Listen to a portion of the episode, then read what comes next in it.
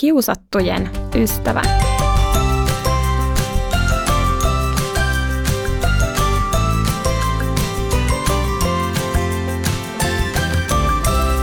Donkkipodi. Tämä on Donkkipodi, podcast, jossa tehdään oivalluksia elämästä raamatun ja donkkilehden äärellä. Mun nimi on Iida, mahtava kun oot kuulolla. Tämän kerran aihe on kiusattujen ystävä.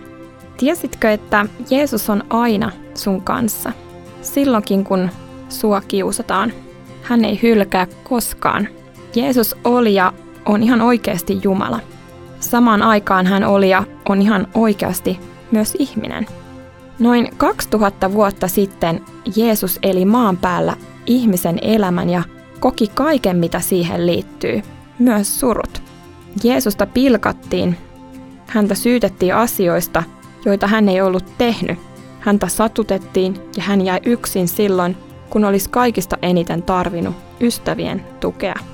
Raamatussa hebrealaiskirjeessä luvussa 2 ja jakeessa 18 sanotaan, koska hän on itse käynyt läpi kärsimykset ja kiusaukset, hän kykenee auttamaan niitä, joita koetellaan. Nimittely, lyöminen ja yksinäisyys tuntuivat Jeesuksesta ihan yhtä pahalta ja vaikealta kuin sinusta tai minustakin. Koska Jeesus on kokenut elämän kurjuudet, niin hän ymmärtää jokaista kiusattua ja yksinäistä. Ja se on mahtava asia. Jeesus tietää, miltä heistä tuntuu. Jeesus myös kohtas kiusattuja, syrjittyjä ja yksin jätettyjä ihmisiä ollessaan maan päällä. Hän rakasti näitä muiden silmissä arvottomia ihmisiä ja halusi viettää aikaa heidän kanssaan. Jeesus kutsui heitä seuraajikseen ja otti heidät mukaan kertomaan muille Jumalan hyvyydestä ja rakkaudesta. Jeesus ei muutu ja hänen sydämensä on edelleen täynnä rakkautta jokaista kiusattua ja yksin jätettyä kohtaan. Hänelle saa rukouksessa kertoa kaiken, mikä aiheuttaa surua, kipua, suuttumusta ja vihaakin. Hän kuulee ja kuuntelee varmasti.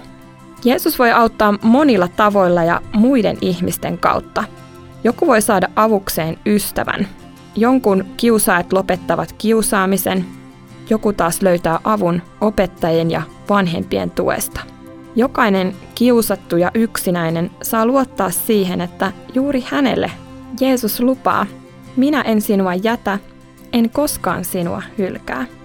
Jeesus kutsuu meitä rakastamaan lähimmäisiämme ja hän antoi esimerkin tuosta rakkaudesta. Jos sä näet jonkun olevan yksin tai tulevan kiusatuksi, toimi Jeesuksen esimerkin mukaan. Älä jätä kiusattua yksin, vaan mene apuun ja kutsu yksinäinen mukaan porukkaan.